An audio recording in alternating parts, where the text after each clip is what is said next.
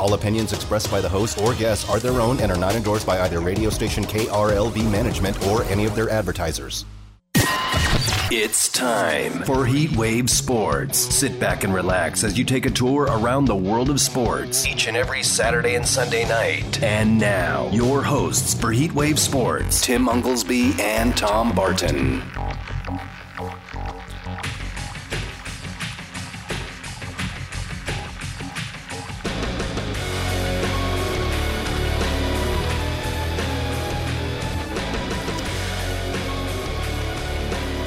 And it's a wonderful Saturday night. Welcome on in Heatwave Sports, Fox Sports Radio, Las Vegas, 98.9 FM, 1340 AM. Tim Unglesby with you, along with wonderful producer Brian tonight. And of course, my co host, as always, from TomBartonSports.com, Tom Barton. And, and Tommy, it's been um, it's been a little it's been a little bit because of either We've had we've had scheduling issues. We've had um, other things happen. We, you know, we've each had to take some time off for some personal stuff, but the the crew is back at it again tonight and tomorrow night. So we were here for a full weekend of.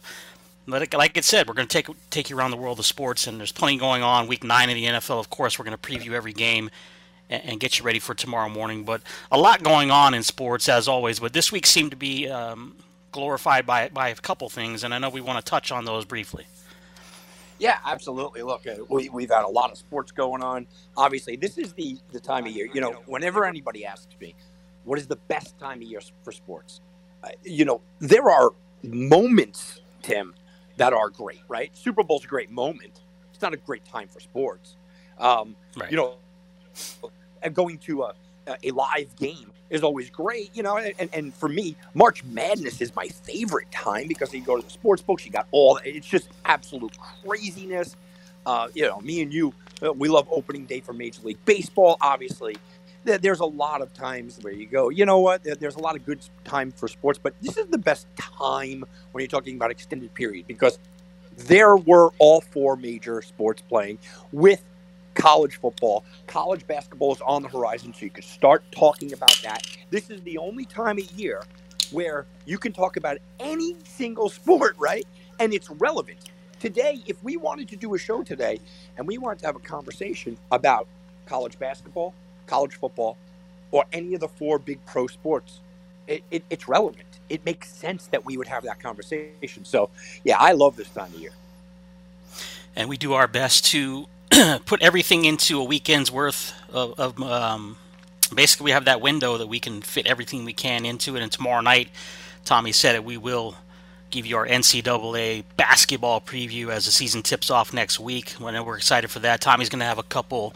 Uh, look, Tom, you you've given out future winners NCAA basketball every year for the past five years. I mean, it's crazy how good you get, and I think people should really be tuned into that because. Uh, you know, not only do you hit consistently, but really the the uh, the information is what's key here because it's not it's easy to say well i'm going to take the, the, the, odds on favor gonzaga to win and that's not the way we roll right tom? We look for value when we're giving out our free winners.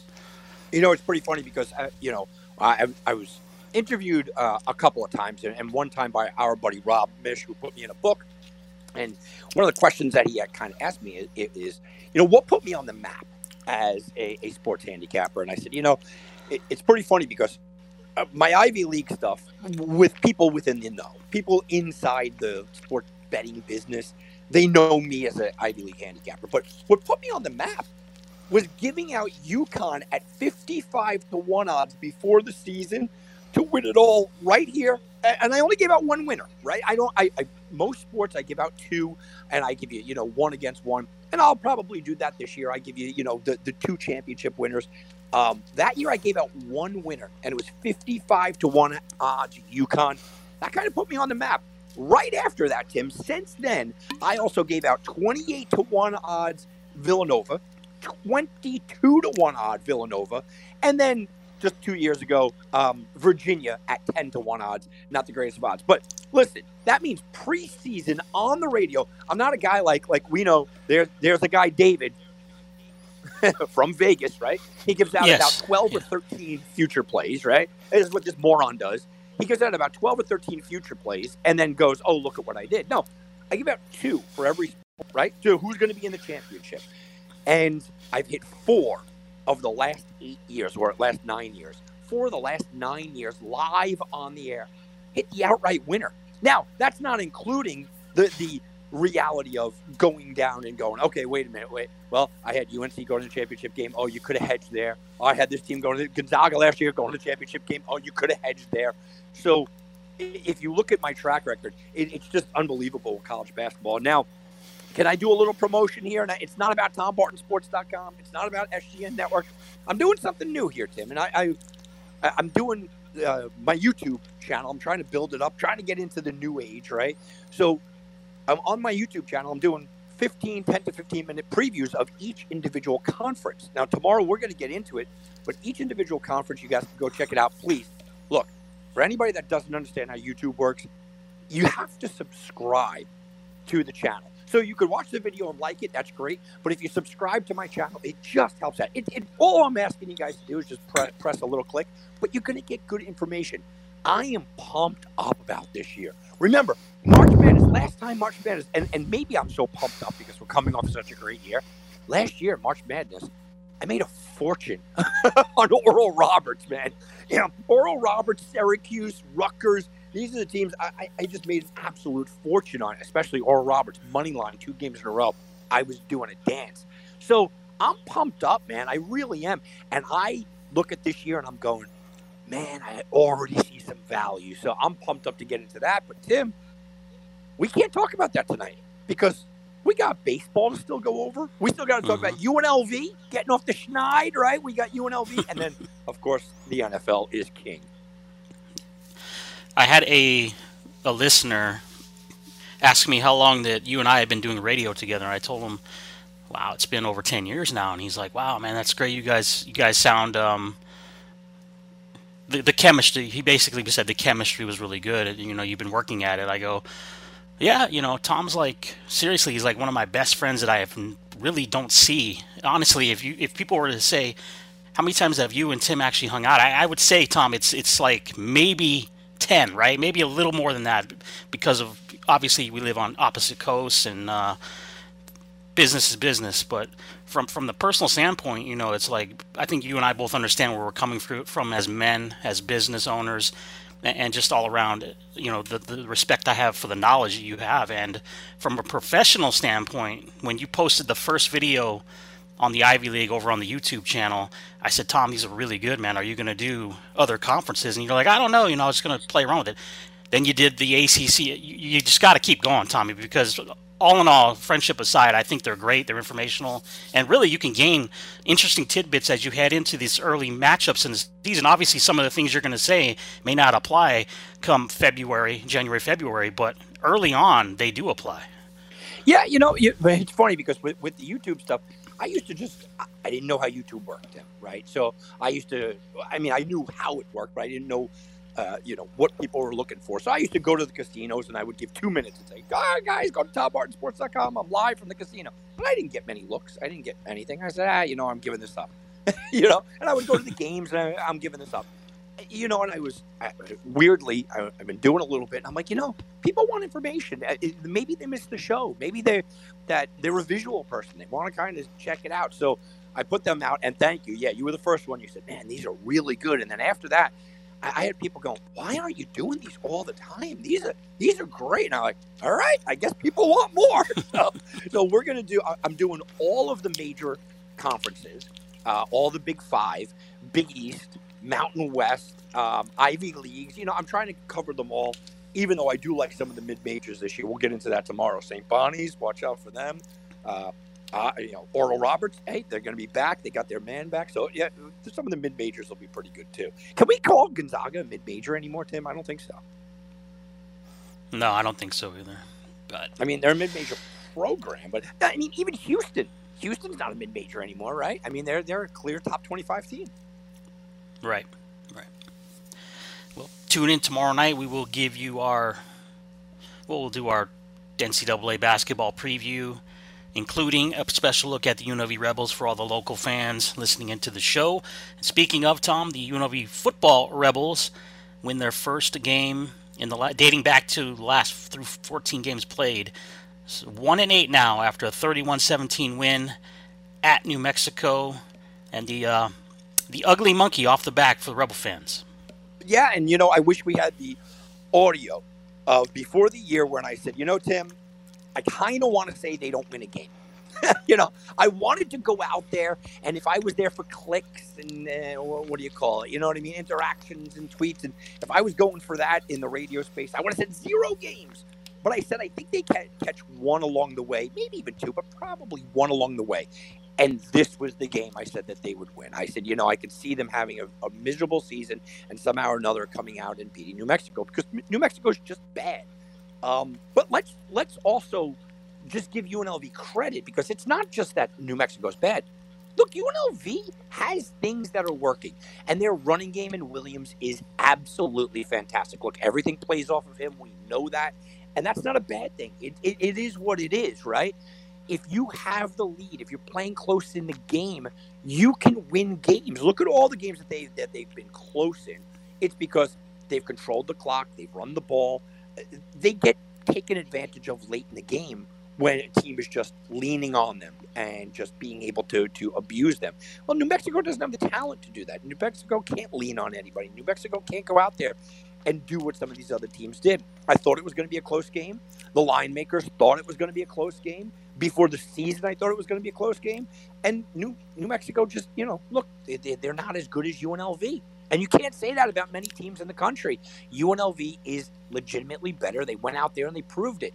This is their that one win. I don't want to hear UNLV fans like I've already started to see today. All right, well, you know, now now we got that off our backs. Now all of a sudden here here we go. Oh, now what? No, no, no. I don't want to hear that. You got your one win. Maybe you catch another win here somewhere, but it's still a bad season and it's a still disappointing season. I hate to rain on your parade tonight, but I'm already hearing people going, "Well, here we go. If we could finish off and win two or three more." No, no, no, no it's still a, one or even a two win season. Don't start making, you know, all of a sudden this this fixes everything. It's New Mexico, guys. Yes, the Las Vegas fans, Tommy. I call them the Las Vegas fans. I don't even specify UNLV, Golden Knights, or, or Raiders. It's the Las Vegas fans already talking about a two-game winning streak with a matchup next week at home against Hawaii. Yeah, right, and that that's what I mean. You know, you're starting to talk. And if they do win that game, which look, they, they have a shot to win that game, right? Uh, mm-hmm. I don't I don't set that spread any more than you know Hawaii up by a couple. I, I mean, I think it's going to be a close battle. And you look at that close battle, they could win that game. Tim, does it make you feel great? Are, are you happy that they won two games in a row and that's how their season's going to end with two wins? Is it encouraging going into next year?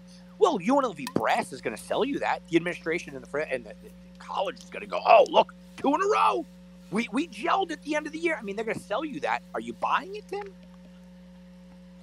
No, not at all. And and that's the, that's the thing. We won zero last year. We won one one this year. You're already better, right? So uh, that's that's the way they sell it. The the Arroyo. I saw a tweet earlier tonight. The the Arroyo era began today. I was like, what what about the last 14 games? Well, how does it begin today? You know, it, it's I guess it's just today's day and age. I, but I, I don't want to be that guy, right, Tom? Because look, congratulations, they got the win. They did it on the road uh, after a lot of tough losses this year. They they finally got they broke through. They they shut out New Mexico in the second half. I didn't have a problem with anything the Rebels did except for one thing. They gave up 260 yards on the ground at a, at a, a clip of over five yards per carry. That is still a glaring glaring weakness and it's something that, like you said, teams will exploit in the second half. New Mexico just didn't have the dogs to do it. Yeah, well, it's the same problem. You know, it's the same problem that we see every year, and every year, right around recruiting time, when nobody pays attention, I'm looking and I'm going, hmm, small defensive lineman, hmm, yeah, out of shape defensive lineman. Oh, okay, and you start to hear about the defensive lineman. Like, yeah, okay, well, well, did you see this guy? Did you see the receiver they brought in? Oh, did you see the? Well, that's good. What about the defensive line? Because they can't stop the run. They haven't been able to during uh, the last tenure, and they haven't been able to during this tenure. And it's still the same kind of situation. You're in a Mountain West now where it's a good conference for football, Tim, right? I mean, look, they had two two teams inside touch the top 25 to, uh, this year. You look at Air Force; they're not a bad team either. I mean, you have a couple of teams they're going to be able to run the ball. It's a running conference. It's a t- it's a conference where you've got to be really good up front. It would be different if they were getting abused by Air Force, Tim, uh, on the running game, right? It's a little bit different when you're getting abused by New Mexico. From from the landscape, since we're already in college football, let's just quickly touch on it.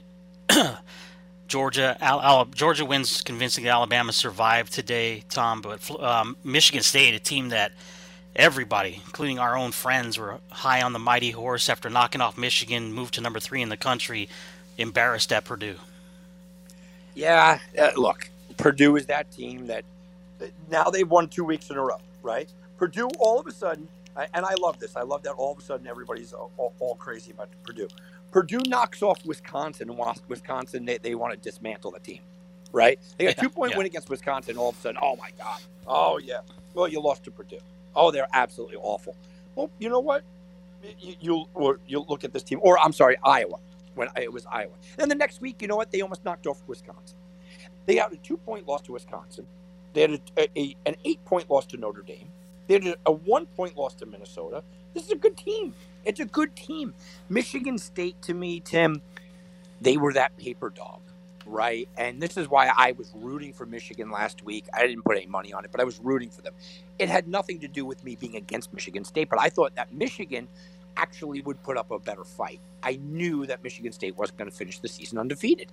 And you kind of just felt that after the big emotional win where these morons in East Lansing are burning cars and, and doing all that stuff. You could feel that entire city was playing for one game, beat Michigan.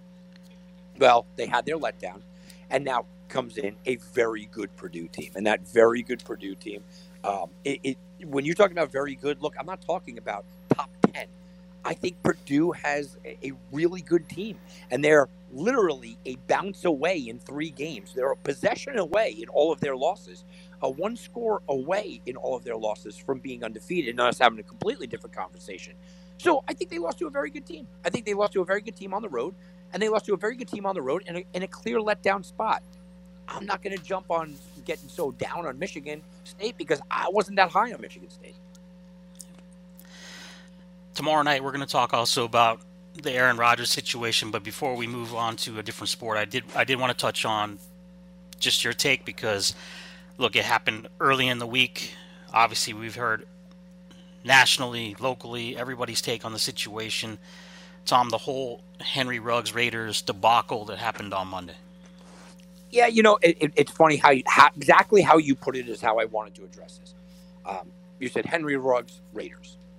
Uh, th- this isn't a Raiders problem you know, I mean, obviously it becomes one, but it, it, wasn't. There's nothing the Raiders could have done with this. You can't have a 53 man roster and somebody babysitting 53 men.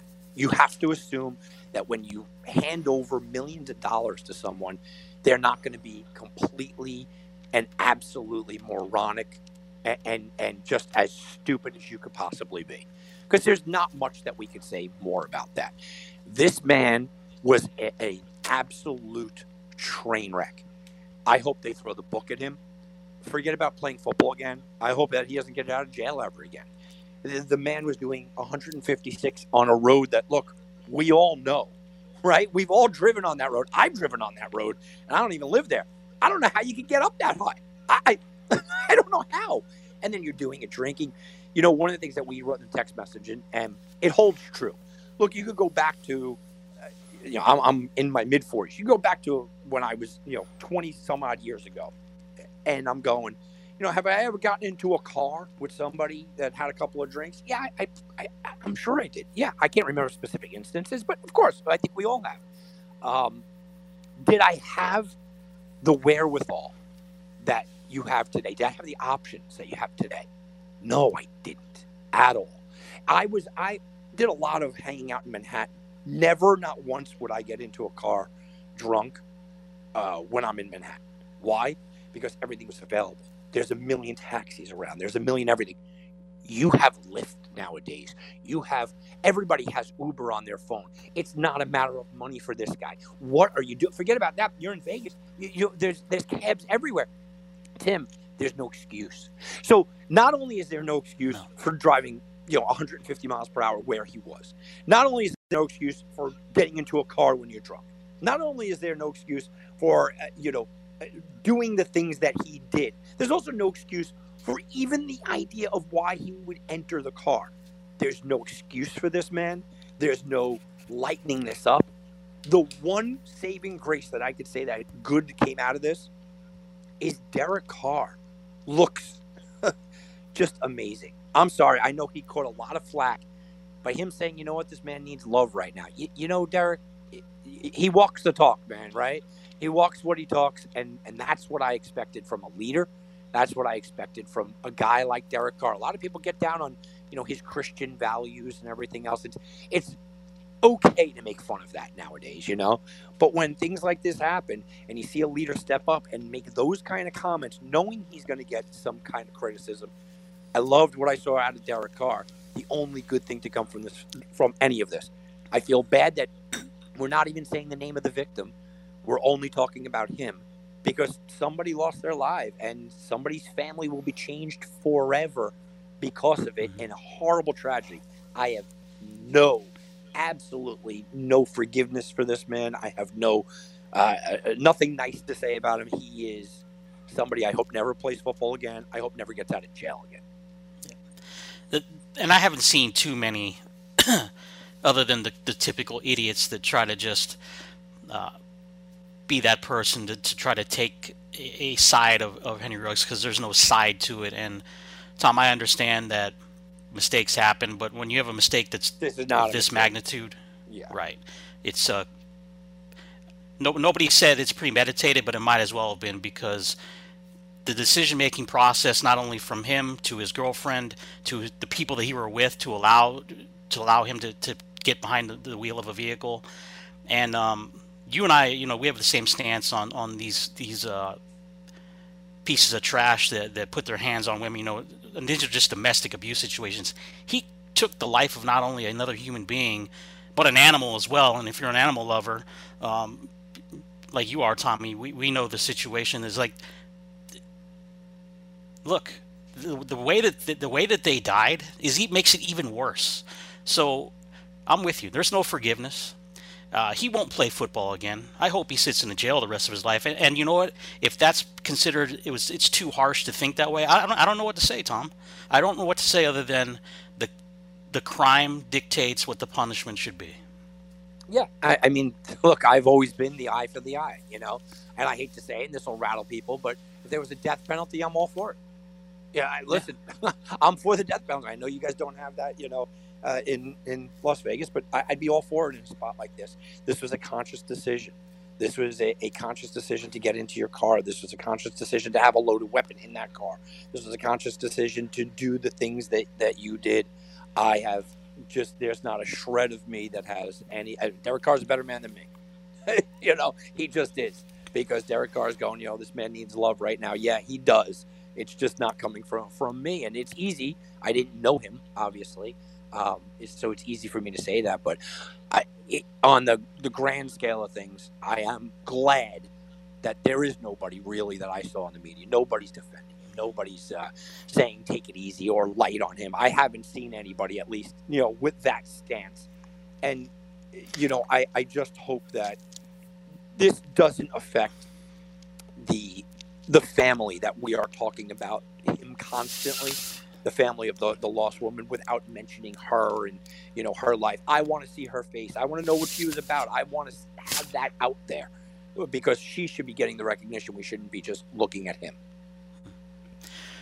And tom the raiders did the the right thing. They released him as soon as it happened. They're move, you know they, they spoke about it the next day and they're, they're moving on from it which is what they need to do yeah, as far as on the field, look, he's a massive loss. You know, in the in the locker room, I think it's. Um, I said this when Gruden went down. I said it all depends on Derek Carr. You know, when when things go bad and you have domestic abuse or something like this, what would happen? The whole organization would, from I mean, ticket, uh, you know, vendors to popcorn people to equipment managers to your star quarterback. What do they all do? Look to the head coach. Well, you don't have that head coach anymore. I'm sorry, you just don't. So who are they going to look to? Derek Carr. That's who you're looking to. And he has stepped up in numerous ways on the field and off the field. So here he goes. He's got to do it again. and and what I saw from him early on, he did. And you know, from a football perspective, and I know, look, talking about football after what we just talked about is a little rough, but from a football perspective, I think Derek Carr can keep this thing together. Tim Unglesby, Tom Barton, Heatwave Sports, Saturday night. Brian, take us on through our next, our first time out. When we come back, we will talk Major League Baseball. We'll wrap the season up for you here and jump into Week Nine of the NFL, including Tommy's thoughts on the Raiders' mentality going into that game tomorrow there in New York, New Jersey against the Giants. All that and more after the timeout is Heatwave Sports, Fox Sports Radio.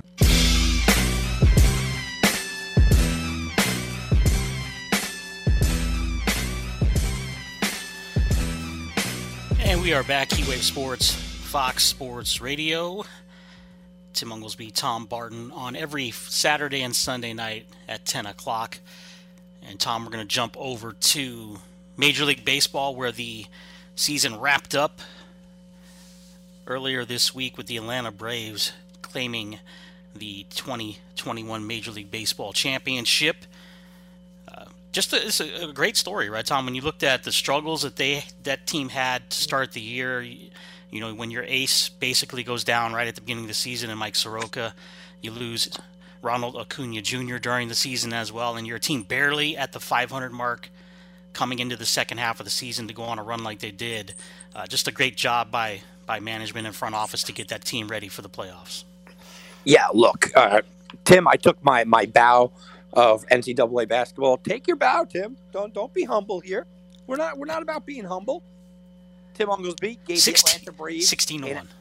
And our major league preview 16 to 1 odds before the year. You absolutely nailed it, and you never wavered. You know, it's funny because you know Tim was asking me, "When do I hedge? When do I hedge?" I said, "You know, I, I you know, I, I, gave you advice. I said, I, you basically told me, ah, I don't know if we're going to hedge." right? Yeah. I mean, you had faith in this team.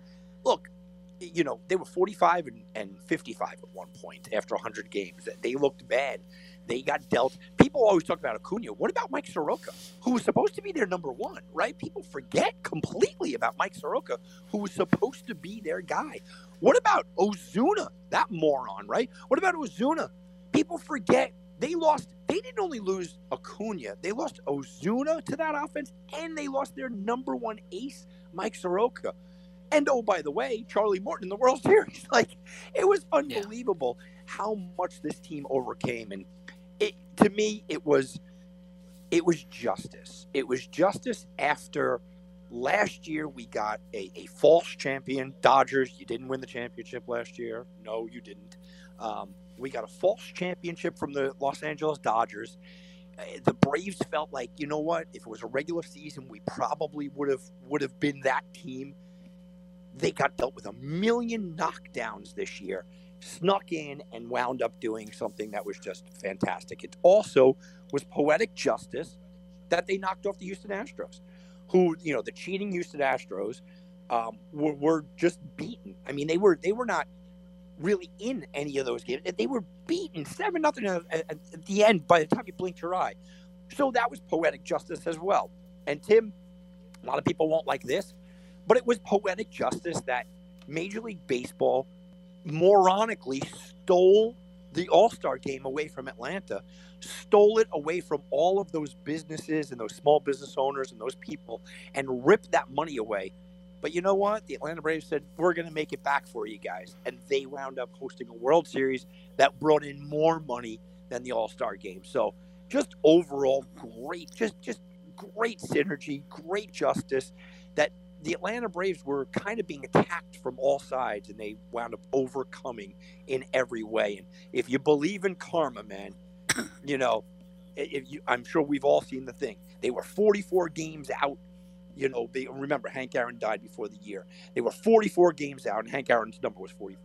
Uh, when Acuna went down, it was 44. It was all everything was 44, and you could just kind of see, and you go, I believe in karma. I believe in the karma that Hank Aaron had something to do with this. I believe in the karma that, you know, they got kind of shafted last year because the, the Dodgers stole a fake championship. I believe in the karma that you lose your best players, but you're still able to step up. I believe in the karma that Freddie Freeman, one of the baseball's best ambassadors, finally got a ring. I believe in the karma that the Houston Astros deserve to lose, and I believe in the karma that the people uh, in that the morons that tried to steal the All Star game and did steal the All Star game from them got their just desserts. So I, I, believe in it all, and good for you, Atlanta. I couldn't be happier at, with a team if it was anybody but the Yankees.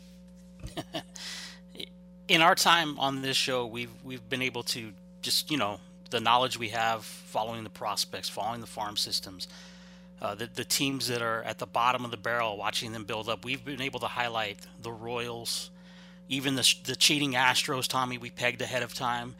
We pegged the Braves ahead of time. They've all seen what fruition of building that farm system can do. And, and you're right about the Braves story. You want to do a 30 30 since uh, people have thrown out the outlandish idea of doing one on VGK's opening season, do a 30-30 on this team and all the all the trouble that they've they've the, you you said it. You re- basically went down the timeline of everything that's happened to this organization, including getting that revenge on the Dodgers from last year's NLCS when they blew a 3-1 lead. They they kicked that to the curb and then they get in the, the finals. And for me, Tom, the, the the whole thing about the hedge was that I had given up on them when, when they were declared for dead. I gave up on that bet. And slowly, as they started to progress through the second half, I was like, well, they're not winning division, but if they get in, right, it's a different story. Well, they they still end up winning the division, right, Tommy? And, and, then they go ahead and get in the playoffs. And then I'm looking at the roster. I'm like, man, this pitching staff's band. It's like band aids everywhere. Somehow, some way, they did it. And when they won the first game of the World Series, Tom, I said I'm all in at this point because they haven't let me down yet. So it, it, was just a sweet, a sweet story, and I'm glad we didn't need the extra game. I'm glad they got it done in six. I didn't, you know, not because it wasn't, it wouldn't be exciting. It was more like it, shouldn't have to come down for that. I think Atlanta had earned the World Series by that point. Yeah, they certainly had, and you know the whole thing with Charlie Morton. Um, I don't want to ever hear any of you hockey fans ever again say baseball players a week, right? I don't want to hear it ever again. Charlie Morton going out there and still getting guys out on, on a broken leg. Unbelievable performance. Um, look, you know, Jorge Soler is a good story.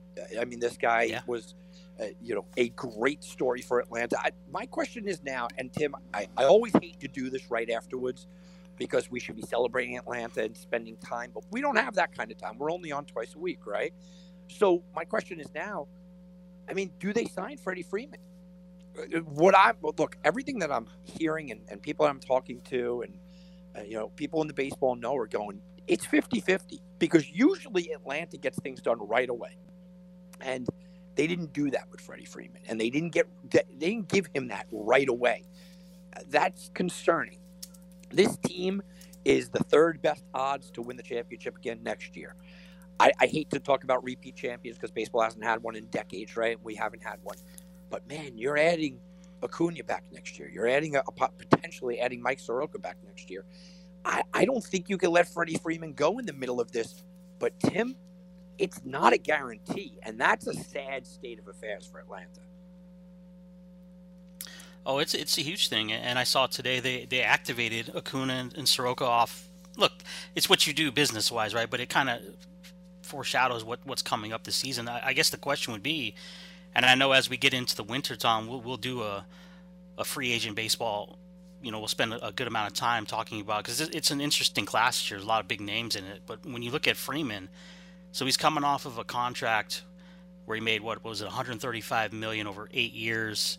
So he's right around at the end of it. He's 20, 22 million. So I guess the question is, is he's coming off a World Series win. He's coming off of uh, a decent season again, an MVP two years ago what's the asking price for Freddie Freeman? That that's the question. If he made 22 in his last year, where are we going now? Well, look, I mean, he's 32 years old, so that has you know something to to do with what kind of asking price um, you know he can possibly get, right? And, and, you look at the contract, and you you wonder, okay, you know, 300 million for Manny Machado. He was. Mm-hmm. He's younger. Look, he's he's three years younger, right? Or, or about two and a half years younger. Okay.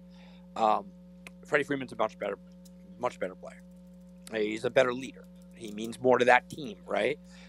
But Manny Machado's kind of where I'm going. Look, I don't think he gets Bryce Harper or Fernando Tatis because what what they really wanted was the length, right? I mean, that's what that's what you're talking about. Now, I know Manny Machado got a 10 year deal, but he got a 10 year deal, you know, two years ago, um, when he was what 27 years old.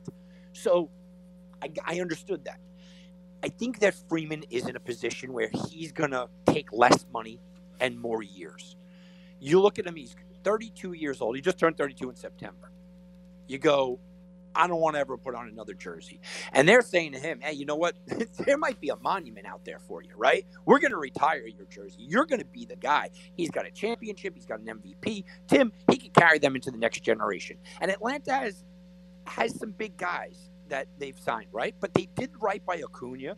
Uh, Dansby Swanson's going to have to get paid, and Riley's going to have to be paid. But you have some time for them, right? I mean, they're they're still young guys. You have a couple of years, so I think that he's going to go for the years more than the money. So it wouldn't shock me. Look, he's 32. Do you give Freddie Freeman a contract until he's 40? Because if you could give him a contract, and it's kind of like Manny Machado, right? We'll give you, we'll give you 275 for eight years. I think he takes it. But if he goes on in the open market, Tim, and you're talking about, you know, he, he's going to make, let's just say, $25 million a year with the Braves. Uh, he goes out into the open market. A team like the Yankees, a team like the Red Sox, one of these teams, well, they'll swoop in and they'll give him, yeah, sure, we'll give you a three year deal until you're 35 years old, and we'll give you 40 million. I don't think Freddie Freeman's going to be about the money right now. I think he wants the length, and I think he's going to be asking, look, five years isn't going to get it done. If you give him five years, you got to give him 30 million plus. Six years isn't getting it done. I think you got to give look a seven or an eight year deal and just say you're going to be an Atlanta Brave for life. Yeah. That that's my train of thought. That's where I think I actually do think this is going to happen. That he, he's one of the guys you just don't see changing uniform, right? We just saw a guy in Buster Posey retire as a Giant. I think that happens with Freddie Freeman as well. He'll retire a Brave, Tom, and I think if it's the eight years to get it done, put him to his four, age 40 year, you know when you're when you're uh, looking at mathematics and down the line maybe it does it's not the best for Atlanta to do that but sometimes you have to eat the money to keep the fan base happy and a guy like Freeman I mean come on he unbelievable he's still in my opinion these next 3 years up until his age 35 36 season I think it's just all positive things for Atlanta plus he doesn't seem like a guy like you said that's going to chase money especially when you look at the people that are available this offseason. You know, he's not going to be. I don't think he's in the in the top five as far as uh, who's looking for what. Although many of those are shortstops, it appears. Well, yeah, and, and here's the thing: to tell people that Freddie Freeman might leave um, seems ridiculous, right, Tim?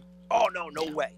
But I'm going to give you the scenario because this is unfortunately what the Braves don't want to hear. But you know it well, Tim. You know it very well because you're an Angel fan. This mm-hmm. is Albert Pujols, or it could be. Albert Pujols, right? Was great with, with the Cardinals. He's going to be a Cardinal for life. He's one of the greatest players of all time. Here you go. And the Cardinals looked at it from a financial standpoint and said, we, we're not going to give you the years. And he said, ah, you know, I want the years. Well, we're not going to give you the years. We think you're going to break down at the end of your contract. And you turn around and you go, yeah, you know, they, they shouldn't have given him those years. And the Cardinals did the right move. It seemed un- just insane. There's no way that Albert Pujols was not going to be a St. Louis Cardinal. Well, there's no way today that Freddie Freeman's going to wear another jersey, but we've seen it happen before. And we do know, especially with first basemen as they get older. Look at the contracts, Tim. The two big contracts that come to mind right away are Albert Pujols and Miguel Cabrera. And both of those teams are wishing they got out those contracts a lot earlier. And of course, with age comes injury. I mean, you see those two guys you just mentioned, injuries in the back half of their career. I still I still think they do it. I think they, they keep the fan base happy, and then have to decide at that point if it comes to it what they're going to do uh, later on in the contract. But for the next next few years, I think it, it's a it'd be a done deal, and I think he wants to stay there too, Tom. Yeah, I, I do. I just you know I look at that team and how young it is, and, and I can see them moving on. Look, we got championship with the guy. You know, um, we have to get younger. We have to pay Austin Riley soon. We have to pay Dansby Swanson soon it, it's just I, when I hear 50 50, I always go, uh oh. And, and, and it's an uh oh situation. Any thoughts on the season as a whole, I thought it, I thought it was a good season, Tom. It was a, a nice rebound from last year's uh, debacle of a, a, shortened season. And I think the first full season in the books after COVID, people back in the ballparks, uh, I think I think we got a got a good one out of it. I'm pretty happy with it. It was great, and that's why I was saying at the end. Look, it, it, was karma. You know, every single thing that I see about the Atlanta Braves has has a picture of Hank Aaron with it. You know what I mean? It, that's that's awesome. That's just fantastic. We got through with very minimal COVID issues. I mean, very minimal COVID issues. Uh, that that was a fantastic accomplishment for Major League Baseball. I mean, look, we, we now know, you know, that stadium has 60,000 people in it and no one's really getting sick. So it, it is what it is. Uh, but still, to get through the way that they did, that they handled it the right way, uh, that's an accomplishment. We had an international superstar become born in Ohtani, who took over the sports world. Even ESPN, who doesn't mention baseball ever, right, actually had to talk about Ohtani. Uh, we had Vlad Guerrero, a 21 year old, chase a triple crown. This is a is a, a tremendous, tremendous baseball year. And like you said, you know, we talked about this a couple of weeks ago, and you said, you know, maybe it's because I missed it, you know, because I didn't consider last year a real year. I have to say this is one of my favorite years ever. Look, my Yankees were, were terrible this year. I should be hating this year, but it wasn't. I I watched you know Fernando Tatis and his ascension. I Max Scherzer going to the Dodgers. You know Trey Turner had a fantastic. I, I could just go on and on. I think we will look back at this year as being truly historic, Tim. Truly historic because of what Ohtani and Vlad did, um, but also we now know uh, more than ever that the sport is in really good hands, right? I mean, these young guys are fantastic. And how about the ratings? Oh, by the way, you know, while all the other ratings are struggling, nobody's watching the NBA, right? I mean, hockey's getting a little bit better, but not much. Major League Baseball crushed the ratings with a team that nobody liked in Houston in there. So baseball's in a really good spot. And I think with these young stars really emerging, we could sit here and have an hour long show, Tim. Who's the best young star? Who's the guy that you want under 25 years old? And we could have an hour long show because there's so much talent out there. And I love to see. I think baseball's in a really good way. And the karmic gods really came into play during the Atlanta series. You know, that they, they earned it. You know, no, Houston, you're not getting a championship. Hey, this one's for Hank Aaron. And hey, Commish, yeah. Uh, Manfred, yeah, you're getting booed out of the building like Goodell's getting booed out of the building for what you tried to do to Atlanta.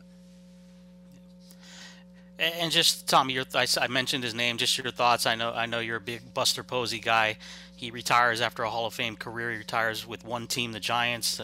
All around good guy. Tim, we used to have that conversation on the air, me, you, and Ron Natty every year, and it was always who's the best player in baseball. And year after year after year, I would always say guys, I got to put Buster Posey in the top two or three every year in the top two or three because he was a catcher and what he was doing as a catcher was unbelievable. I read a stat that every if you took every single catcher and every single catcher during the time of Buster, Buster Posey's career and you put all of their averages together, they hit about 250 or something. The guy hit over 300.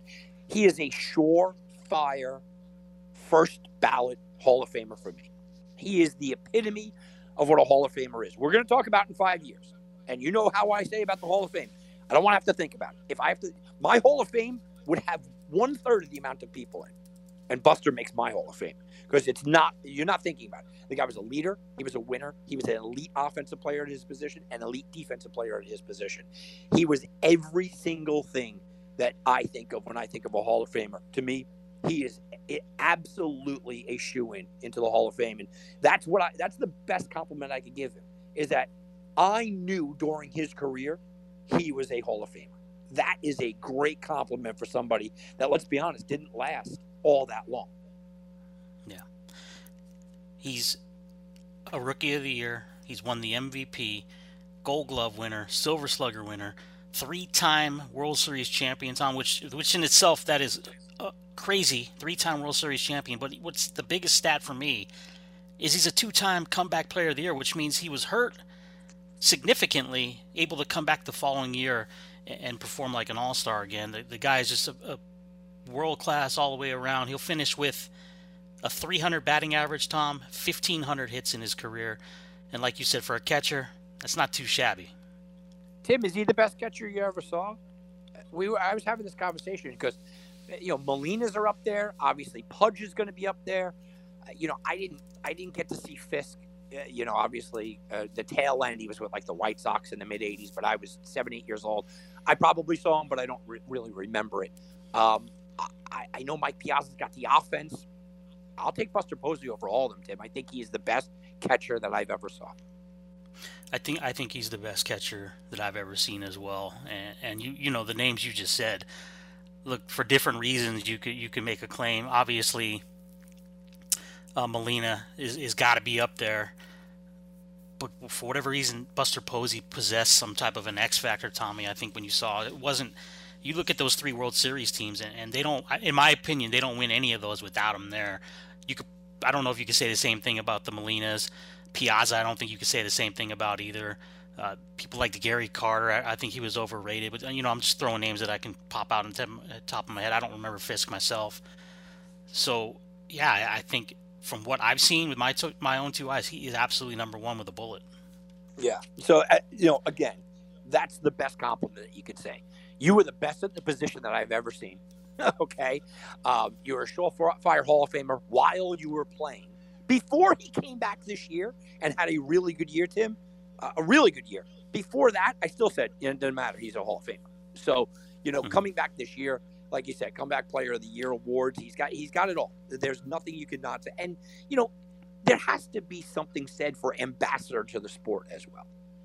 When when we're talking about somebody, and I think, I think Tom, what he said in his press conference, the the reasons why he was leaving. You know, basically, hey, he, he look, he's 34, right? So by all means, he could play longer.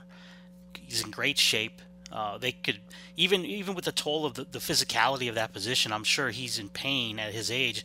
They could try, to find maybe put him at first if they wanted to extend it, but he doesn't need to anymore, right? Tom, he wants to spend time with his family. You got to admire a man for that, and he's done everything. What else can he prove out there? There's nothing for him left to be in the game other than to bring joy to the fans that watch him. And I think at a certain time, it's just the right time to leave. And why why not leave now on top, Tom? I know they didn't win it. He had a hell of a season though, and, and they made a, a look, they won the division and made a push in the playoffs. Perfect time. Step away, do what you got to do, and I believe they're going to use him in some type of uh, front office role to where he's still around the organization, and I think that's perfect for him. Yeah, it, it absolutely is. Like I said, ambassador. Um, one of our listeners just uh, wrote us, uh, Joseph, who's a big loyal listener, said before our time with Johnny Bench. Yeah, look, you know, I'm not saying he's all mm-hmm. time, you know, best, but it is the best that I saw. I, I, I didn't get to see bench. Uh, one of the things that I always love to do when we start to hear about these strikeout numbers and Joey Gallo striking out a million times, myself and my buddy Pete always kind of send each other uh, Yogi Berra strikeout numbers. you know, Yo, Yogi Berra had, had 500 at bats and struck out 22 times. you know, like in a season, it, it's unbelievable. Yogi Berra, you know, ne- never struck out, uh, you know, more than like 60 times or 65 times. It was, it's unbelievable. So, you know, Yogi's up there. I know he won a couple MVPs. Campanella's up there, obviously. You go way back, Mickey Cochrane. I don't think he's the best catcher of all time. Uh, but he's the best catcher of our time. And, you know, we are fringe 1980s guys I think I can confidently say that. You know, we are we are '90s guys. Um, yeah. Some guys that you know, if if if I'm saying that I'm watching baseball, you know, at seven, eight years old, I'm starting to watch baseball, but it's it's eight, nine, ten when you start to get involved.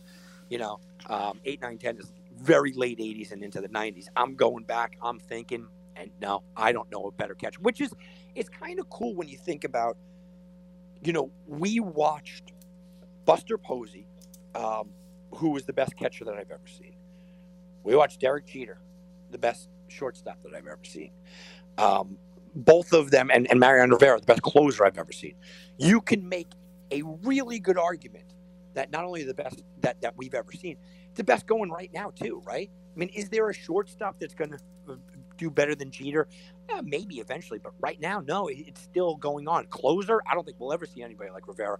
Catcher, look, I'm putting him up there. Your guy Adley Rutschman's coming up, but he hasn't had a major league at bat. Catching position has fallen off greatly. We might be sitting back when he's nominated for the Hall of Fame in five years from now and say, Buster's still the best catcher, and there's nobody close. I mean, that's kind of cool when you start to break down the Hall of Famers or what they eventually will be.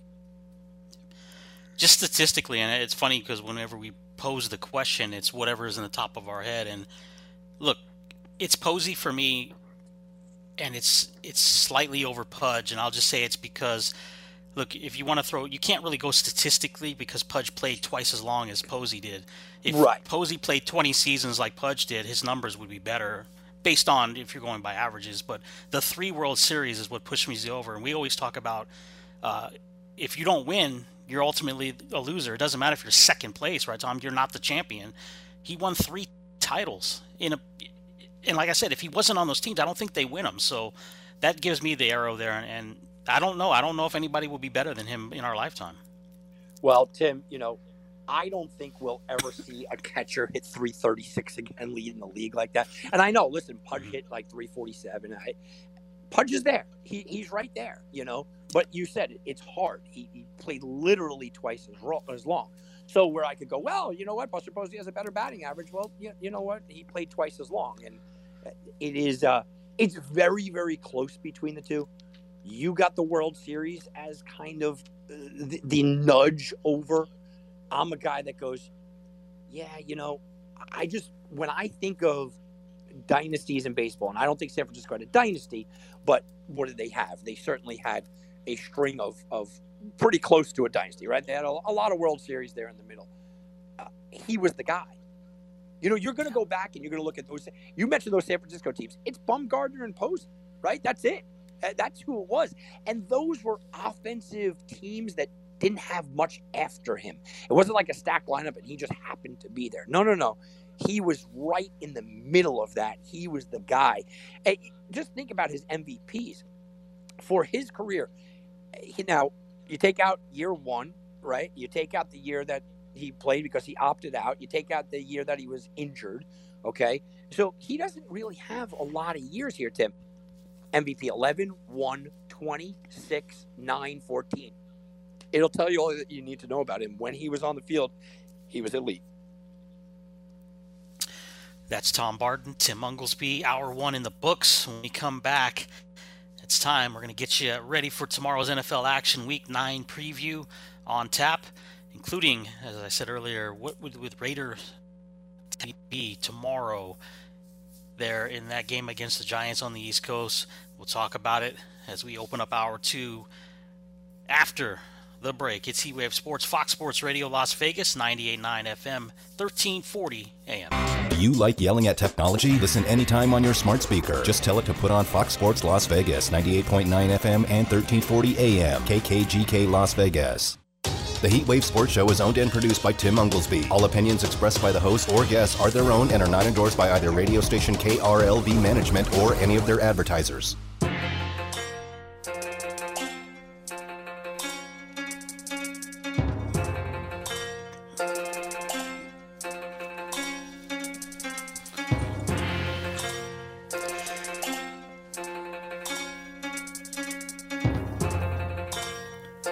Time to get you ready for week nine of the National Football League. Heat Wave Sports, hour number two.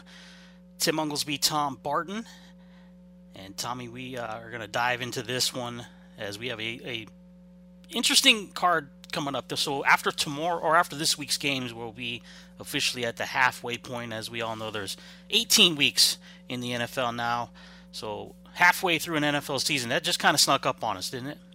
Yeah, and we, didn't we say that too? You know, before you know it, right? This, here's what's going to happen. Before you realize it, watch what's going to happen. And yeah, here we are. Um, ah, it's early. Let's just say it's early, right? Because look, Wilson got hurt, so you take him out of the equation, right? Trey Lance is is not playing full time. You take him out of the equation. We've seen three games from Justin Fields. Two of them have been garbage. The last one was really good. So we have to see that. And then Trevor Lawrence I, I think Bill Belichick would trade Mac Jones for Trevor Lawrence right now. right? So I mean, he's had he's had his moments. I think it's still early. Mac Jones, we could say, I'll give you this, Tim. Mac Jones fits his system and fits that team as well as anybody could have possibly imagined. That yeah. I will absolutely say. And if you want to say, you know, uh, at this point in the season, he's the best fit for his team. Oh, I, I, I think without a question, Justin Fields is, is completely mismatched with Nagy. You look at Urban Meyer has no idea what to do with Trevor Lawrence. Trey Lance is sitting on the bench because Shanahan, uh, you know, that overrated bum. I mean, come on. So these guys have all been mismanaged he's being managed correctly. I just won't go out there right. and say he's better than everybody else. All right, through through eight weeks, he's the top rookie quarterback right now. Can we say that? A, nice wording. I like it. Okay. Get one more. We'll get you get through one more, and we'll go to the timeout. Buffalo at Jacksonville. So here we go. What's the score of this one, Tom? The Bills, 14 and a half point favorites on the road. You know, Jacksonville off of a bye week went up against the league's 27th worst defense and went up against Geno Smith and were humiliated on both sides of the ball. Mm-hmm. You know, before the year, I told you I had Jacksonville potentially making a playoff. I, I, I bet Jacksonville team total over, and all I said was, "Man, I just hope Urban Meyer doesn't ruin it. Like, just just just be there, right? Just just stand there and let the, this just absolutely talent laden offense roll. I have watched these Jacksonville games, and I, man, it, it's ugly. Urban Meyer is totally out of his element. He has no idea what he's doing on the sideline. He has no clue what's going on in an NFL game. The man doesn't deserve to be on the sideline at all. And I'm telling you, if I'm Khan, I'm firing him today. I, I would have fired him three weeks ago. He's lost out there. Forget about the scandals and, you know, grabbing girls' butts and stuff. Listen, he doesn't know how to coach. The guy, he doesn't know how to coach the NFL. Let me let me just make sure that that's clear. He clearly knows how to coach, just not the NFL. And, he doesn't know what to do with Trevor Lawrence. James Robinson's crushing it, and then all of a sudden, yeah, we're just not going to run this guy anymore. We're uh, let's let's get Carlos Hyde. It looks like he needs to, a participation trophy. It just doesn't make any sense to me what's going on. So Tim, I don't like to lay big money at all. But Buffalo, oh, if you've heard the conversations, they are steaming about the way they, they lost that game, steaming about how Josh Allen fell down. Josh Allen's taking this completely upon himself. He is just saying, you know what, it's my fault. I think Josh Allen has an MVP type of game tomorrow. I think Allen goes nuts, absolutely nuts tomorrow. To me, it's a game where they don't pull off the dogs. I think it's a stat padding game for Josh Allen. Wouldn't surprise me to see him go, uh, you know, 350 yards, four touchdowns, a running score, and, and rush for like 30, 40 yards. I mean, that's the kind of insane game I can see him having tomorrow. I never laid double digits, and I won't here. But if I was ever going to do it, it would be in this spot. I, I can't see where Jacksonville is going to be able to score efficiently and, and score enough to beat Buffalo. Buffalo Bills, league leading, Tom. They're giving up just 15 points a game right now.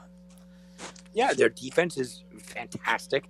They're, uh, you know, what's funny is that they're spreading the ball around. Dawson Knox was the guy, and then Dawson Knox goes down, and Zach Moss has had a couple of good games, and then it's Sanders, then it's Beasley, uh, you know, and then it was Gabriel and Stefon Diggs. Right now isn't even having a great year; he's having a solid year, but they don't even need him to have a great year you, you start to look around and you start to go, there's going to be one of those, you know, Stefon Diggs breakout games, but you don't need it. That's the kind of thing that gets you uh, where, look, I have Buffalo to win the Super Bowl, so I'm pretty happy. But you look over the course of the year and you go, when everything isn't clicking and you're still winning, can you still win when things don't click? Can you, you know, if you're Kansas City, can you still win when Travis Kelce has an off day? Can you still win when Tyreek Hill has an off day? If you're uh, you know, Kansas City, can you win when Mahomes has an off day?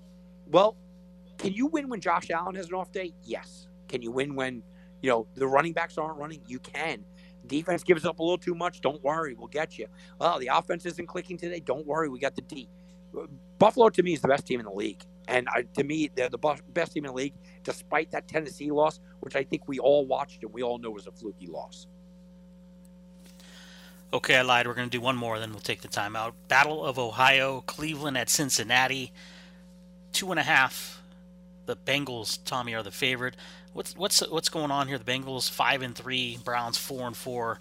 Cleveland, this is not the team people expected at preseason time, as they are 500 and barely hovering there. Baker Mayfield just, uh, you know, a lot of it may be with the injury to, at the running back position, but he has not looked like Baker Mayfield. No, this is pure injuries, though, and I'm not a Baker Mayfield apologist uh, by any stretch. But look, let's give the guy, you know, what what it is. He's hurt himself. We know that. Now you can tell me it's not the non-throwing shoulder. I don't care. He's hurt. He's missing Jack Conklin. He's been missing offensive linemen. Odell Beckham's a distraction, and now he's gone. Jarvis Landry's been out most of the year. Nick Chubb's been out. Uh, been out. Um, now Kareem Hunt's out for. Look, you're talking about not only is Baker Mayfield injured, he's been without or in parts without his number one, two, and three wide receivers, his number one and two running backs, his number one and two offensive linemen. It's just a mess out there for Cleveland. And it, look, they're not getting any better right now, right? Conklin's out. He's going to be out for the next three games. Beckham's gone. Who knows where? Jarvis Landry won't play in this game. Baker Mayfield's still dealing with a bad shoulder look, the Browns have scored 14, 17, and 10 points the last three weeks. Well, that's that's why. Um, you look at the Bengals. I think the Bengals are overrated. Can I say that? I mean, geez, all of a sudden mm-hmm. everybody loved Cincinnati, and here we go. Cincinnati's the world beaters in every way, shape, and form. Joe Mixon is pure potential that has never been that guy. He's never shown to be that guy. I like Joe Burrow, but I don't like Joe Burrow when he's laying flat on his back, and that's what happened the last time we saw Joe Burrow, right? The, the Jets gave them fits. And you turn around and you look at the defense. They have some guys that are okay, but they're not an evolving defense where all of a sudden they're just going to be a top five unit. No, they're not stopping anybody. So I think the Bengals are a little overrated. I think people are selling on Cleveland a little bit too hard here. This is a game where I'm not taking Cleveland at all, but I certainly wouldn't be taking Cincy.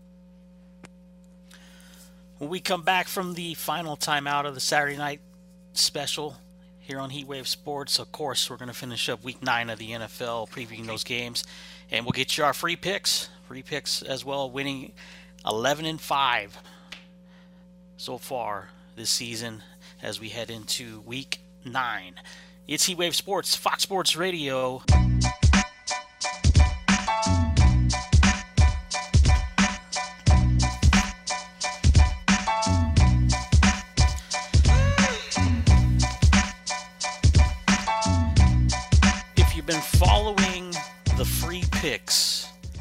Every week here on Heatwave Sports, and if we're not on the air, I always put them over on the Twitter handle at HW Sports.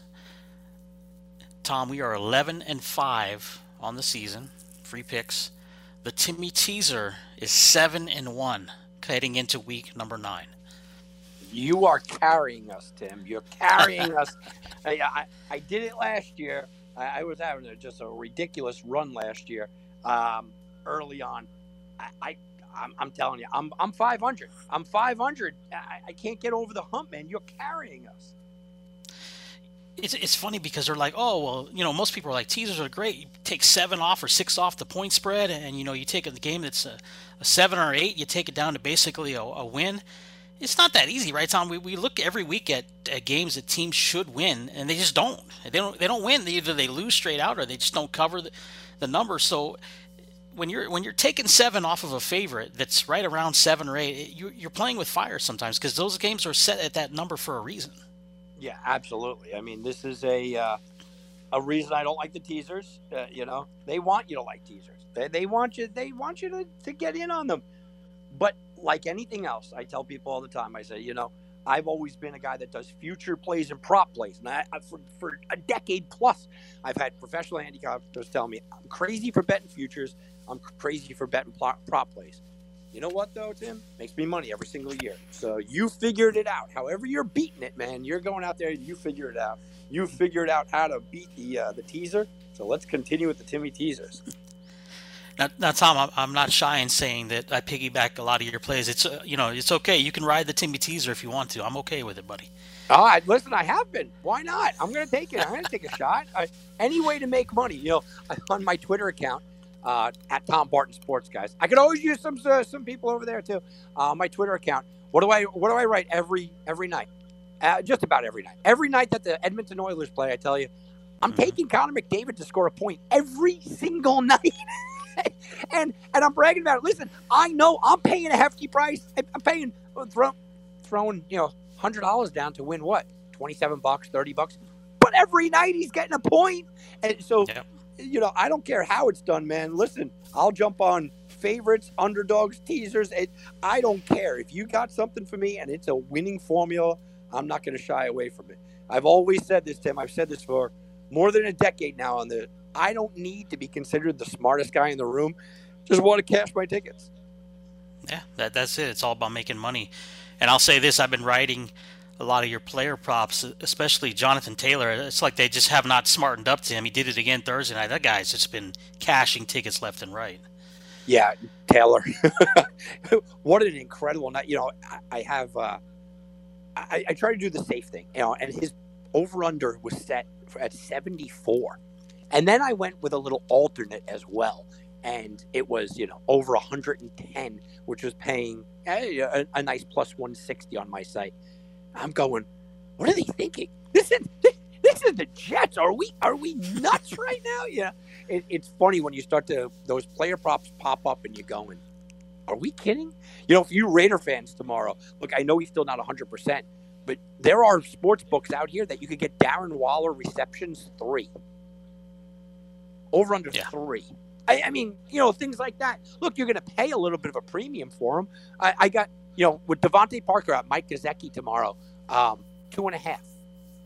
Two and a half.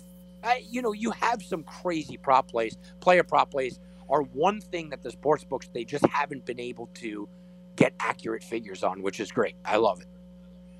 So there's no professional advice. There's no, you know, sometimes out out here, and when I say out here, I'm talking Vegas. Your Connor McDavid prop play is it's not available. We can't bet it here like that.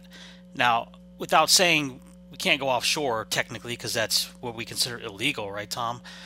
So how do we how do people in Vegas play that prop? Is it just something where we need to know somebody in another state and just have them do it for us? Is that the only way we can bet a prop like that? Well, yeah, you know, some of the the online um, companies are the best place to do that. Now they're going to limit you. That's why I'm saying, you know, mm-hmm. I'm a guy that on a regular game, I, am not telling, I'm not one of those guys that that's telling you I'm, you know, putting ten, fifteen thousand dollars on a game. I, am putting, you know, 500 to a grand on every game, a grand, two grand on on games I really like, you know, something like that. Um, but on prop plays, I'm I'm usually limited to 100 or 200 bucks. FanDuel does it. Uh, they're, they're, fantastic with it. DraftKings does it as well. Uh, MGM has started to do good prop plays. Bally Sports uh, was starting to do some good prop plays. But yeah, if you don't have a way, you know, I'm not sitting here and telling you that the offshores are still there, but I will say this, Tim. The offshores will never go away because the offshores do interesting props like that, right? So that's why the offshores will never go away. Uh, the local books will never go away because people don't yeah, people can play on uh, on good name, right? You don't have to actually have the cash in your hand to go make a thousand dollar bet. Um, that's why the, the local guys will never go away. But offshores won't go away because people want all those options. If I were you, though, you know, I would look. I usually they won't put them out early. You know, I um, I drive to uh, New Jersey once or twice a week to make some bets. Um, and if I go on a Thursday, I usually go on a Thursday. They don't have player prop prop plays up there on a Thursday. You they don't put them up until Saturday, um, and sometimes even Sunday morning. The the added games, you know, uh, today I hit Drake. Drake has scored. Drake missed COVID last week because um, 80% of their team had COVID, so they had to forfeit the game. Before that, they had scored one touchdown in three games. You think I'm not going to go Drake in the under? Well, Drake in the under hit. I crushed Drake in the under today. Nobody else has it, but I had to wait. The game went off at 12, Tim. There was no line at, at 10:30. So sometimes you just have to kind of find that sports book or that situation and just be patient. I I think that they do have it. Uh, you're just gonna have to look around there in Vegas. Well, just to clarify, because I don't want to be um, misunderstood, they, there are player props, yes, and they do come out Sunday mornings but the the amount of player props. So, for instance, and um, we'll go back to the hockey because McDavid one's perfect. That that specific player prop that you win on every game he plays you cannot bet that here. And the hockey props are few and far unless it's the Golden Knights playing. So my question would be, and I'm a dunce if, I, and I have found that hockey props are the easiest thing to win. I made a Can- fortune last year on Marner. Remember, I did Marner. Yep. I, I was going crazy on. They just they just don't adjust. They didn't adjust to the to hockey props. Can someone like me sitting here in Las Vegas though go to FanDuel or DraftKings and bet that prop, or is it am I not allowed to because of whatever the state? You know, I, I, that's the part that I'm not. I'm sure on. I haven't tried it. I'm just going to ask you No, straight you, out. you, you definitely know. can. Well, I'll, I'll tell you how uh, how I know that. I, again, I don't know Vegas. I haven't been out there uh, because of COVID in a, in a while. I was coming out once a month for like five years. Now I haven't been out there in a little while. But um, Connecticut just opened up uh, online sports betting, and I am 17 miles from Connecticut. Right, that that's where my house is. So I'm starting to plug into Connecticut, so I can see the odds. If you go to FanDuel and you go to Connecticut, or I type in New Jersey, or I type in Pennsylvania, they all they have it all up there. So you could probably get it through FanDuel. I, I'm just using FanDuel as an example because I know for a fact that FanDuel they give you the list of where are you, and it's the same odds everywhere. Okay, I will check it out, sir. Yeah, Connor McDavid. Look, they're catching on to to anybody else to get a point in a game. If you're good, like Panarin is going to be like minus 150. You know, to get a point in a game, minus 200 maybe.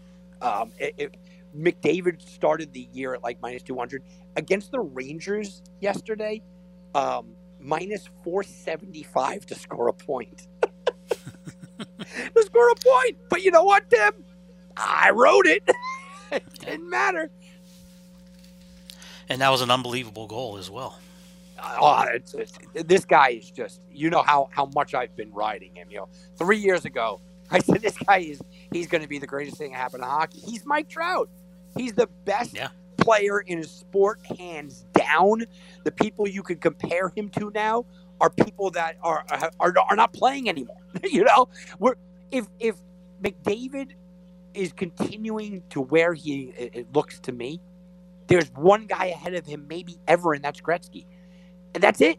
That's it. We're, we're talking about a list of now he's talking about are you the greatest of all time? Not the greatest of right now, the greatest of all time. And I think, uh, look, from what I'm watching, he continues, and somehow or another, he upped his game. If he continues like this, yeah, he's going to be one of the top two ever.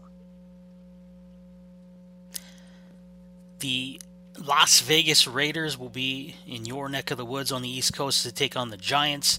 The Raiders a three-point favorite. I guess the question would be, what's the mo- is there motivation for this team? What's the mental state going to be for the Raiders? Who you like in this game tomorrow morning? Yeah, it all kind of feeds off of Derek Carr, right? Uh, this is going to be feeding off of him again. And I said that after Gruden, and he stepped up in a massive way. Waller will be back. He should be fed the ball massively tomorrow. But is he 100%? I- don't know if we can answer that. And to me, that's why I can't touch this game. Who are their options? Uh, this should be a Jacobs Drake game, right? I mean, that's what this should be. But the Giants do a pretty good job of, of defending that. They don't do well against tight ends. And you know, you have to still spread the field.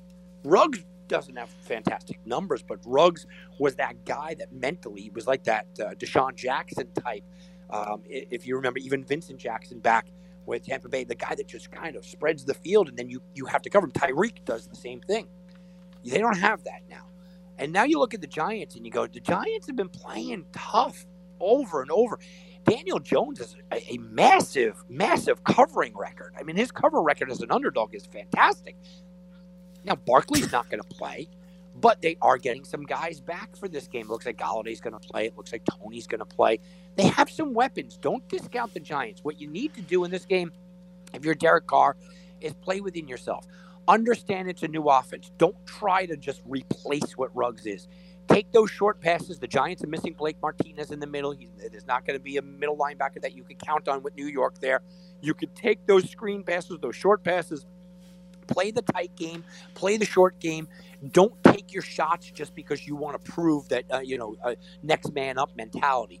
No, just go out there, win a grinded out type of game. I won't take it because I don't know how healthy Waller is. But Tim, it's one of those games that I, I can absolutely see this going either way. And I think we're going to know a lot about the Raiders with this win or this loss. With this win, there's no more. Well, you know what? They got off to a hot start. No, with this win, they are now a playoff team and a, a team that is looking at that division and could be a stranglehold in that division if they win. If they lose, you're going to start hearing the okay, here it comes, right? Here, here comes the losses. They weren't that good. This is a, about the time last year when when the season collapsed for the Raiders. So and the year before, it's, it's a very, yeah, it's a very interesting game, and I liked the Giants initially, especially coming off that Monday night game against Kansas City but I just don't think there's enough points there for me to risk betting on them. No, not at all. Uh, the Giants are also still dealing with the loss of Saquon Barkley. That just hurts your team. You know, it hurts your mentality. To count on Daniel Jones to be the guy, that's a worry. Mm-hmm. Division matchup: Atlanta and New Orleans to take on the Saints. The Saints are a six-point favorite tomorrow morning. So no Winston. Taysom Hill now the, the official starting quarterback, right, with Winston out for the year. And Atlanta, so you're getting some points here with Atlanta. Matt Ryan, terrible start to the season, has looked great since then. Interesting. This is going to be an interesting game, Tom. I, I kind of like New Orleans, though, even though the quarterback situation uh, has changed. I think Hill brings a certain dynamic to that offense, and now that it's especially penciled in that way, I think maybe Payton will be able to to make it work yeah, look, Hill's going to play, but he's not starting because Trevor Siemian's going to start. And Hill, they're not going to be able to use him in his right packages because they're afraid if he gets hurt, then there's no backup quarterback. Alvin Kamara is number three on the depth chart. So this is a weird situation that you're entering. Hill should be the starter. We thought he was going to be. They announced Trevor Siemian's going to be the starter. Um, but is he good enough to take on and, and win this game? Yeah, he looked good in spurts. I don't think that they have the weapons, though, Tim. You know, I mean, uh, are Callaway and Harris really shocking you? When I look at this Saints team, it's all on defense, and their defense has been fantastic. They don't have to cover a Calvin Ridley in this game. It's going to be, you know, kind of blanket Pitts. Keep an eye on Cordarrelle Patterson, and that's it. But Matt Ryan has been playing really well. The six points is an interesting number because uh, I think Atlanta has a shot to win this game. It is Trevor Siemian, but I'm shocked that it's almost a full touchdown in a game that Trevor Siemian is starting. I'm glad you updated me on that. I was not aware of, of Siemian going, and that changes my, my view a little bit. I I think you're right though. You know, it six is probably a little too much in the fact that the Ridley loss with Atlanta really makes it harder for a guy like Pitts to, to have a breakout game just because the options have dwindled down, you know, and it's it's crazy this the season that the, the Falcons have had. I don't know. You know, it changes my opinion dramatically on this game. Actually, Tom, it's a stay off now for me. Yeah, it's got to be. And I was the same way. One of my one of my leagues, we have a, a two quarterback league. You're in it with me, you know, and you get to throw a guy in back. I said, "Oh man, I'm getting Taysom Hill. Yeah, he could be the mm-hmm. starter, no problem." And he said, "No, he's not going to start." Wait a minute wait a minute, this guy potentially was going to start over Winston, and now you're starting. He's going to be the backup to Trevor Siemian. Are we kidding? Maybe it's a, a decoy by Mr. Payton, Tom. You never know with that guy. Yeah. Green, uh, actually, Chargers in Philadelphia. The line has dropped. It. We opened at three. We're down to one and a half for the Chargers, who just not have looked right in the last three weeks uh, you know, I, I don't understand this line. I don't understand where the money's going, Tim. I don't understand anything about this.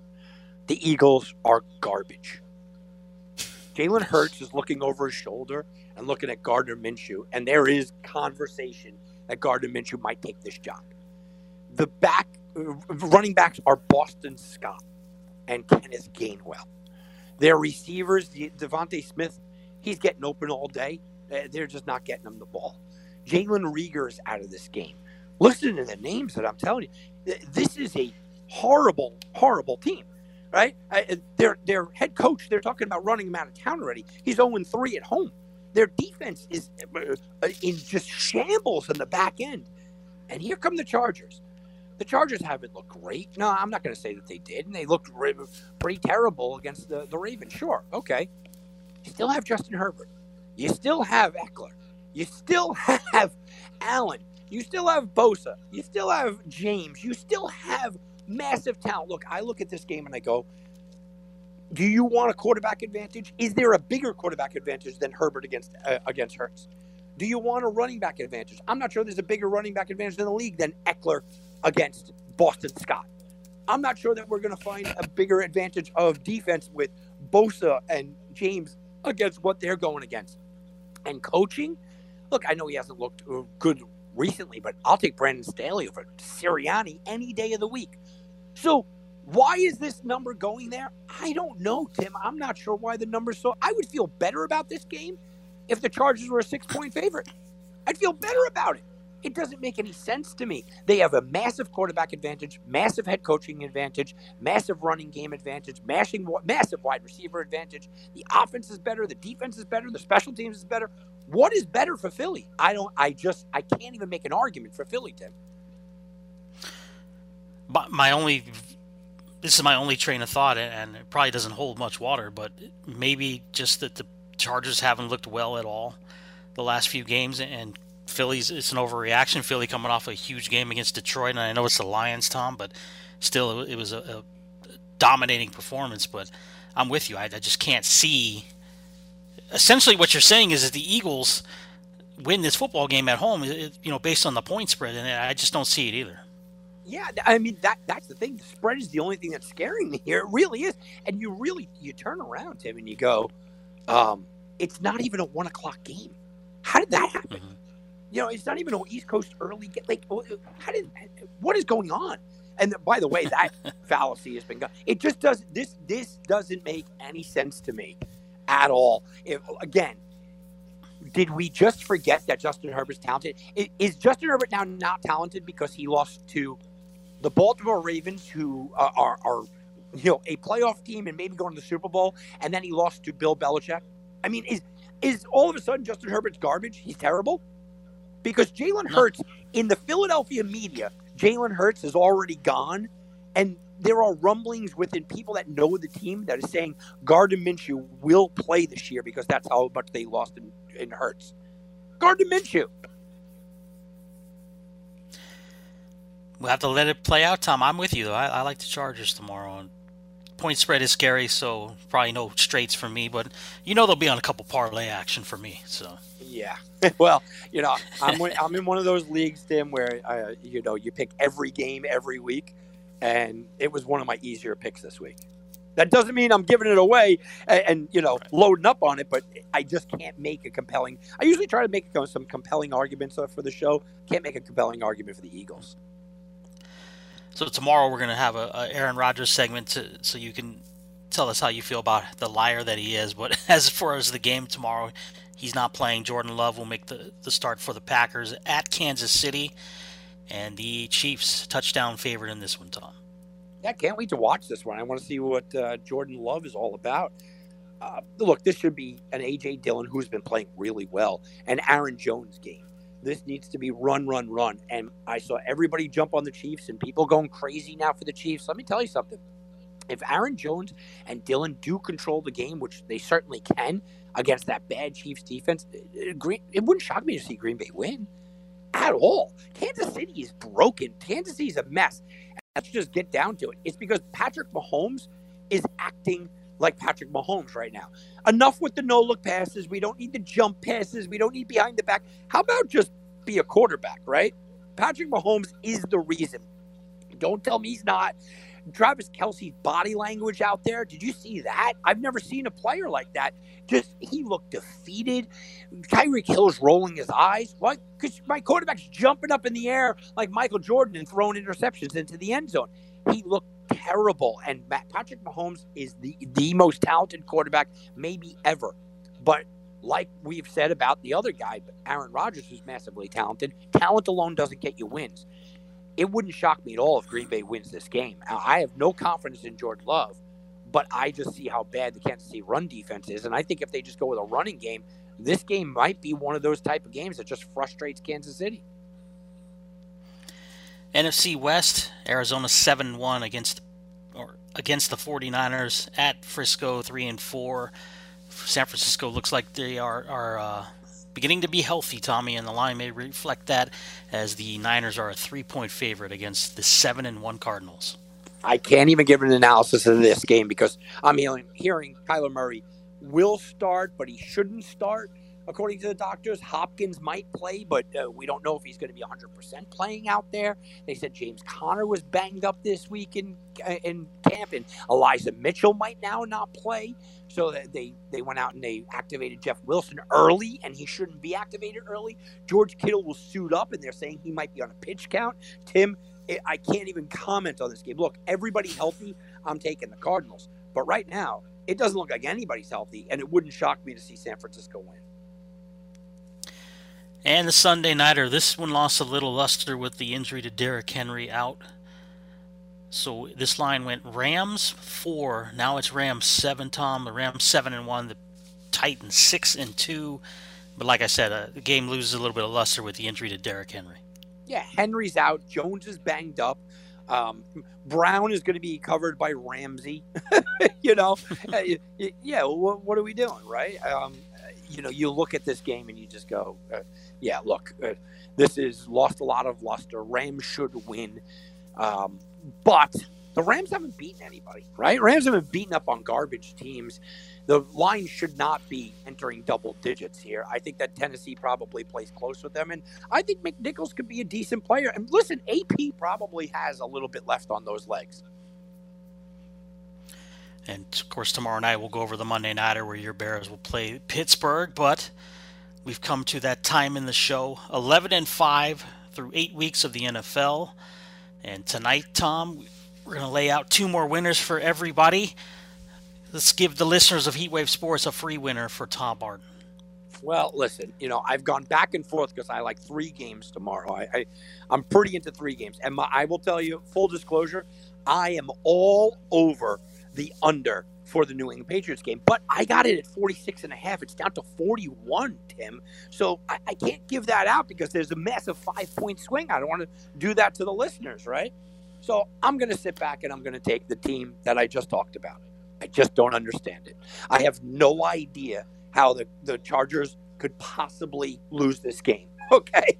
I, I think Philly is trash. I think they're absolute garbage. I think Jalen Hurts should be benched. He's not a. I think their head coach should be fired. Their their starting quarterback should be benched. Their backup running back shouldn't be in the league. I mean, it, this team is is a garbage. Maybe that's a little harsh for Boston Scott, but this is a garbage team. They should get absolutely run out of the building. The only thing that scares me away is the point spread. But I've always been told everybody, right? I don't let point spread scare me away. So I'll give you the Chargers. So we'll go Chargers one and a half. Sounds good. What? So so what stops Tom Barton from backing the Brinks truck up? Is just because you, the line is too funny for you? Well, yeah, and it is a road game. You know, I, mm-hmm. you will almost never find me backing the Brinks truck up on a road game. You know, so and you know the free plays that I give out, it's not going to be my most powerful play. Uh, so, you know, this is one of those games where I just can't I can't make an argument for Philly. Um, but I'm not going to go. Yeah, I'm not traveling to uh, Atlantic City to you know with twenty, thirty thousand dollars to to drop on this game with it being a road game, and it being in a situation like you said. Look, New the, the, the New England Patriots are one thing, but it's been a continuous couple of weeks here before the Chargers haven't looked good, right? And teams just get into that trend of not looking good, and all of a sudden you go, okay, are we that good? And they start doubting themselves. So there there are very, very, very thin reasons to not like this game for the Timmy Teaser, seven and one on the season last week. We won with Buffalo, and we survived. Tom, here we go with perfect example of that teaser. We survived with the Chiefs on Monday Night Football. Two and a half was the number. They win by three, so that that's what. And by all means, could have lost that game. That's why it is tough. So this week we're gonna go. I'm gonna go back with the Bills again, Tom. I'm with you all over. They should win that game against Jacksonville convincingly. It sits at 14 and a half. We'll move it seven to seven and a half. I think that shouldn't be an issue in that football game. They're they're going to win. I think they win by more than a touchdown. And the second game, I'm, I'm actually gonna I'm gonna jump on the back end of that double digit game in Dallas, except for I'm going to take the Broncos. Tom, I'm going to add seven to the ten. Give me 17 with the Broncos in that one, and that's a game where I know Tim, a lot I think of teasers. get 18 with that. That's 11 now across the board. I'm going to take the 18 then. plus 18 Broncos, minus 7.5 with the Bills. That's the teaser. And Tom, I think that is a teaser game that most people are betting Dallas, not Denver. Yeah, I, I do too. I was gonna when you said that, I thought you were gonna go three game teaser, get Dallas at zero. That's what a lot of people are doing. And yet it's eleven. Well, I said it was eleven across the board. I know that it's circuit's still ten, um, but but it, it, it's eleven. You take. We'll get. How, how about we split the difference? Say 17 and a half, Tim. Works for me. But but these are example of games. You know, when you're looking at teasers, a lot of guys bet the ten to three. They bet the seven to one to zero, the the, the eight to one. You know, th- those are where you get in trouble because look, the, the you know we don't have time to discuss the system of the, the where the point spread sets, but you know, ten is not exactly a for sure number, and that's the problem. Yeah, actually, you know, if you look at statistically, five is the number. Five is the number you, you weirdly that is that key number, and you never. Here's a teaser uh, option for you that I know you're the teaser king, Tim, but you know it. The teaser rule for you, I should say, never cross the zero. right, right. Get yeah. you get you in trouble, man. Yeah, you never you're never going from minus three to plus three. Ah, oh, that's that's just gross.